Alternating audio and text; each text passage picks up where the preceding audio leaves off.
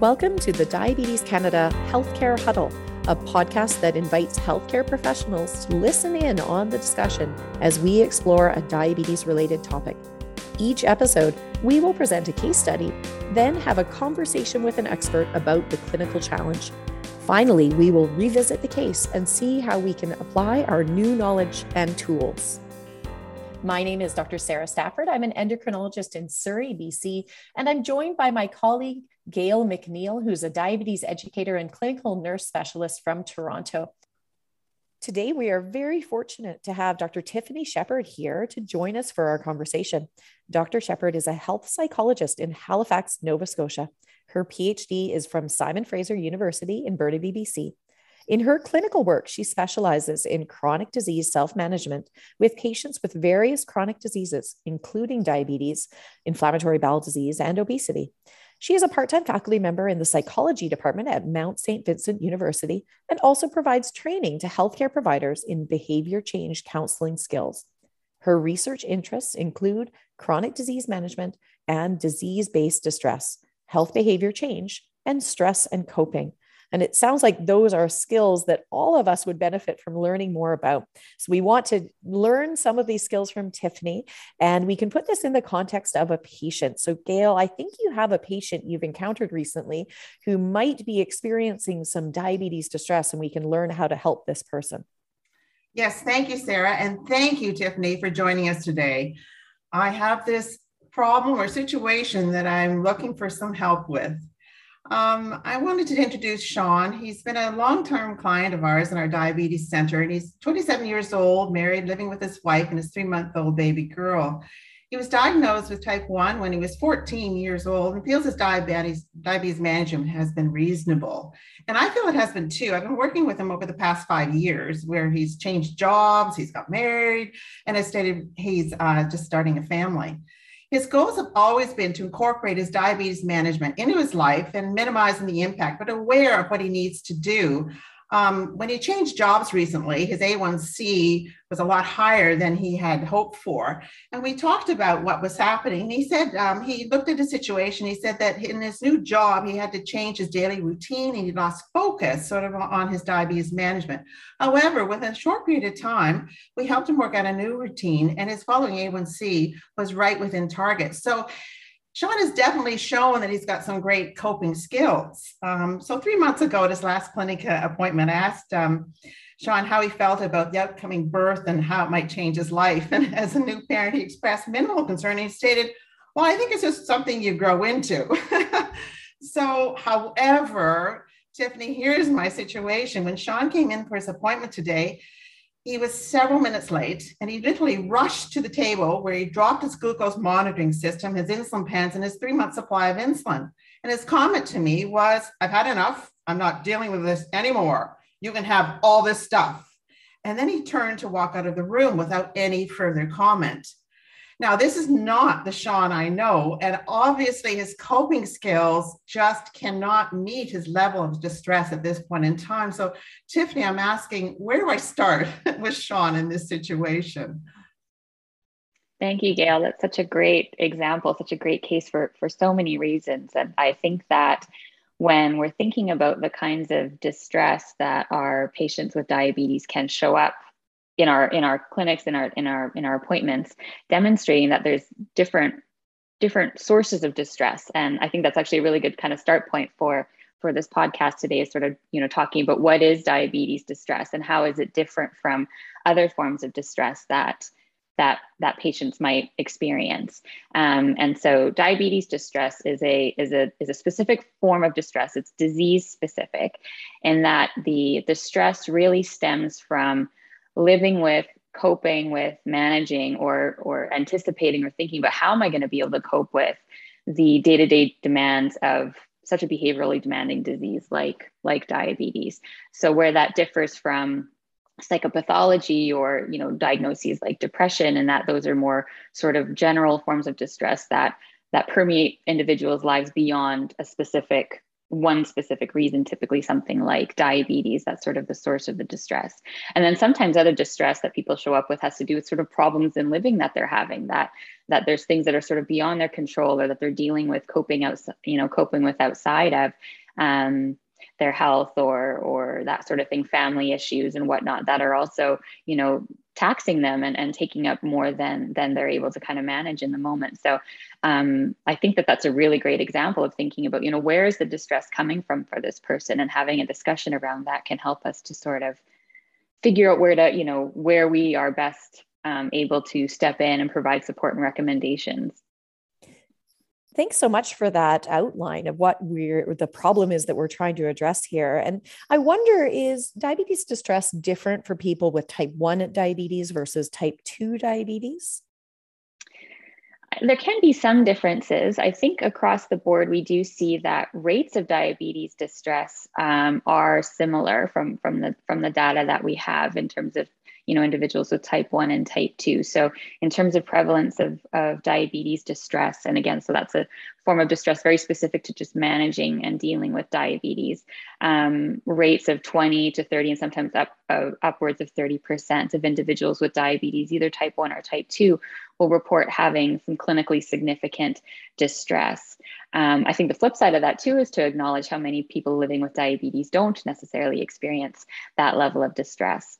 Uh, but the distress itself can come from different sources. So to kind of come back to your question, sometimes the distress has to do with um, managing or sort of feeling um, that emotional burden associated with with living with diabetes and managing the demands with that. And sometimes it has to do with sort of the the regimen side of things like feeling like i'm failing at the regimen. I'm not able to keep up. I'm not able to do the behaviors and the self-care tasks that are needed to be able to achieve my my my diabetes goals.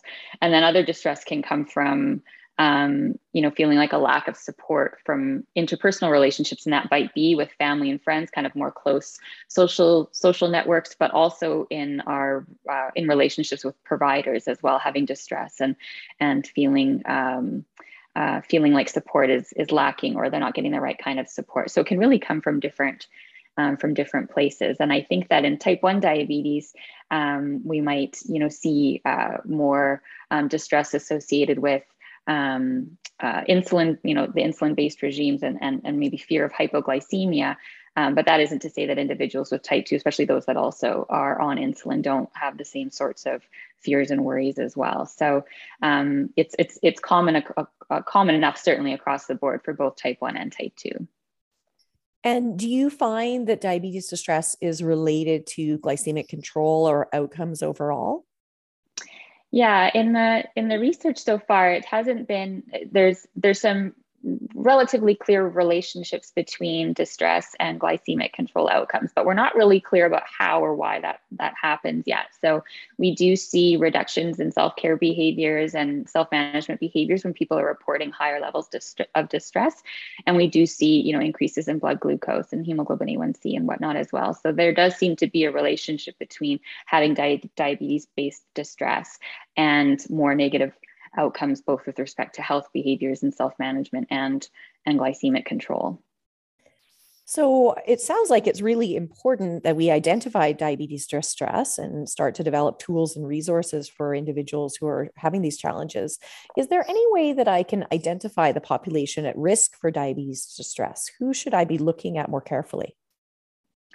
Yeah, that's a great question. Um, so there are some you know subgroups within the population that do seem to be at greater risk of or demonstrate higher rates of diabetes distress. So um, women um, minority groups as well and individuals who are actually younger um, that have been diagnosed with diabetes probably more recently um, do seem to have more elevated levels of distress. So folks who don't you know maybe have access to as many resources and some of those groups that are marginalized that we do see um, struggling with social determinants of health and whatnot as well. So i think that those are some groups that are certainly are at um, higher risk but uh, you know across the board i think that it's important to be screening for and assessing for diabetes distress as it can certainly affect anybody. Um, and certainly from that perspective of um, you know, identifying um, you know early on like milder cases of it or whatnot before it becomes severe and before it becomes really problematic. To be more preventative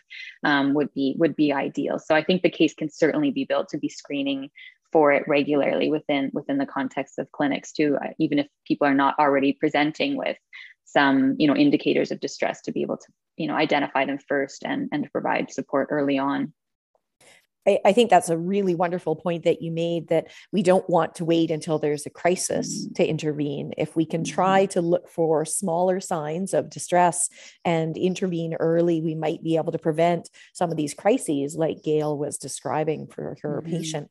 Um, how might we look for those signs of diabetes distress? There are certainly measures like really well validated measures um, that that have been developed so the um, the uh, the the um, diabetes distress scale, um, for example, as well as the problem areas um, in diabetes, the PAID and then the DDS are, are two commonly used, um, well validated measures.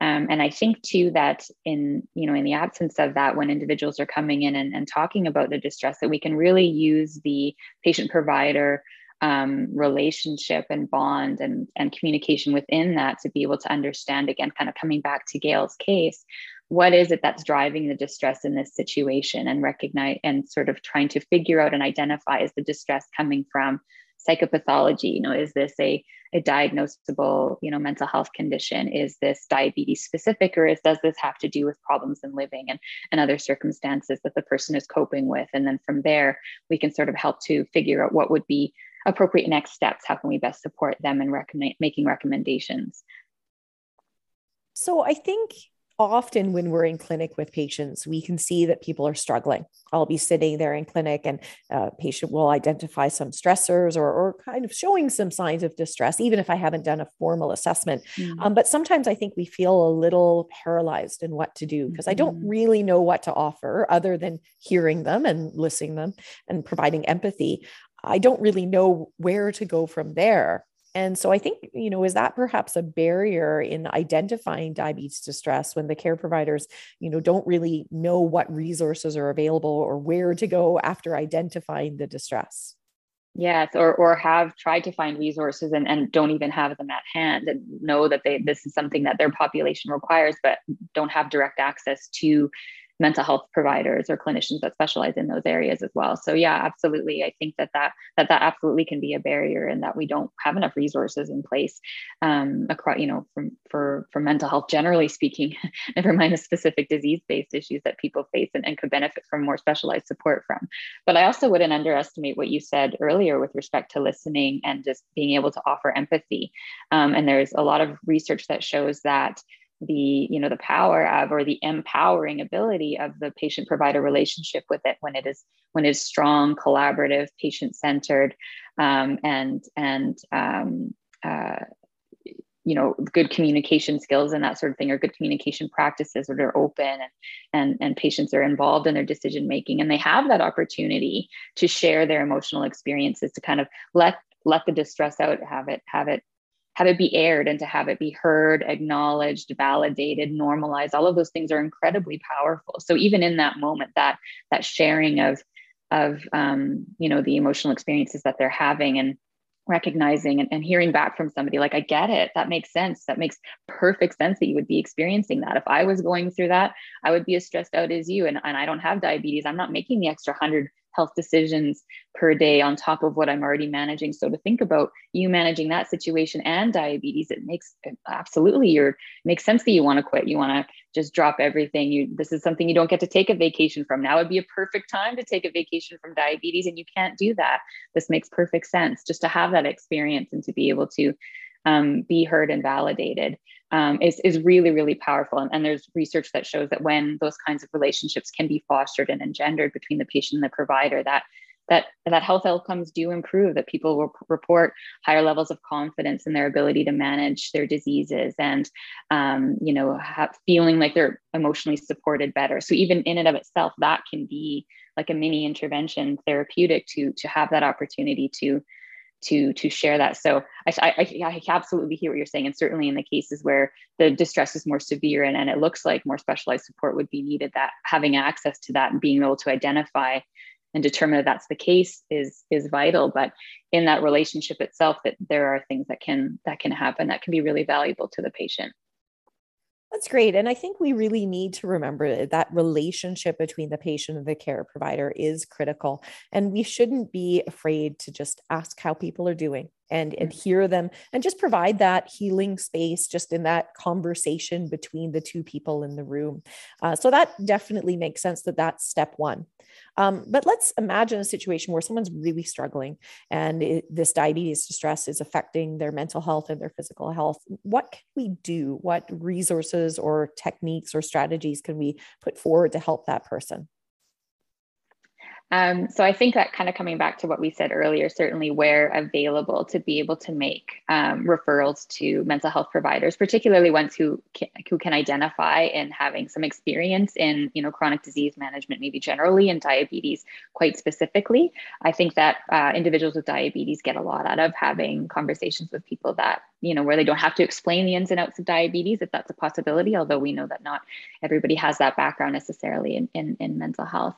Um, and i think that there's also you know again like coming back to where we're at with the research and, and what's been done i think that there is you know certainly some movement towards identifying what are some of the most helpful mechanisms and it probably has something to do with what is the source of the distress. So, where is it coming from? Is it coming from the relationships um, that the person has? Is it coming from the regimen? Is it coming from you know the emotional side? And if we can understand where the distress is coming from, then that can help uh, to direct us. Okay, is this about you know maybe we can support them in their family relationships and communication skill development? Or is this about something in our relationship to work on with as as being the, as the provider? Um, or is there something about the regimen itself? Is there some problem solving around what it is that they're doing their their current regimen and, and can there be any adaptations made there? Um, and I think too, we're also seeing um, evidence of the of the um, usefulness of having peer support as well. So interventions that are being developed and looking at having people who all, you know, who, who have diabetes coming together and supporting one another um, through some structured interventions. So um, I think that there's, uh, I think that there's different different approaches that could be that could be helpful depending on what it is the person's experiencing. That's wonderful. Thank you so much for giving us some tools and some next steps. And I just wanted to hand it back over to Gail. Gail, based on this conversation, uh, do you have anything you can take away for your next visit with Sean? Absolutely. Thank you, Tiffany, for great advice, I think. And I do know where to start. And I have to suggest, Tiffany, you've given me as an educator confidence to go forward as well, because the relationship I've had with Sean has been great in the past. And I'm going to build on that. I'm going to use that in this situation. And the first thing I'll start with, exactly as you said, is let him just sit down and chat, talk, just let him express himself, and we'll find out where that actual anxiety and stress is coming from. Now, clearly, I think it's the birth of a baby in a family is is huge idea. But I want to recognize the stress and help him like normalize it. And you gave me a really good clue because he's been successful in the past in dealing with his diabetes. And I have a feeling that he's feeling like a failure right now because I know that being a new parent is so overwhelming that he's relating that into his diabetes management as well.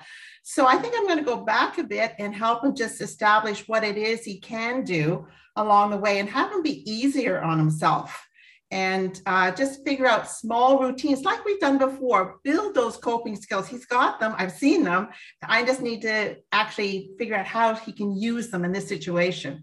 Another really important part you've uh, suggested or given a point you've given to me, Tiffany, is in the preparation. I think three months ago, when he came back to me and said that you know having a baby is just something you grow into, I should have started to do some preparation for him at that point in time because we all know having a baby is, is quite something and changes, especially all the routines in type 1 diabetes. He, he can't look after himself all the time, let alone the baby. So I should have started to prepare. So I think that's an excellent point for educators is that when we see this coming or we know these events are coming, is help the patient start to prepare what ifs and to start building up their coping skills. But I am going to work on that relationship because I think that's where I'm going to start with them. We've had a great relationship in the past, and I think I can use that to go forward. So thank you, Tiffany. That was a great, some great suggestions and and pearls of uh, for practice. And I can go back to them with a little bit more, with a lot more confidence now. That was mm-hmm. wonderful. Thank you so much, both to Tiffany and Gail. I think we had a wonderful conversation today thinking about the prevalence of diabetes distress, looking for those signals that might indicate that someone is struggling, and the importance of just making that connection and having that conversation to allow the space to happen with empathy and then offering tools for support moving forward. So, thank you very much for sharing your knowledge, and we hope this was helpful to our listeners. Thank you for having me. It was a pleasure. Thank you. Thanks for joining us today. If you have questions about the episode or about becoming a member of the Diabetes Canada professional section, please email professional.membership at diabetes.ca. Special thanks to Adam Humphreys for providing the music for today's podcast.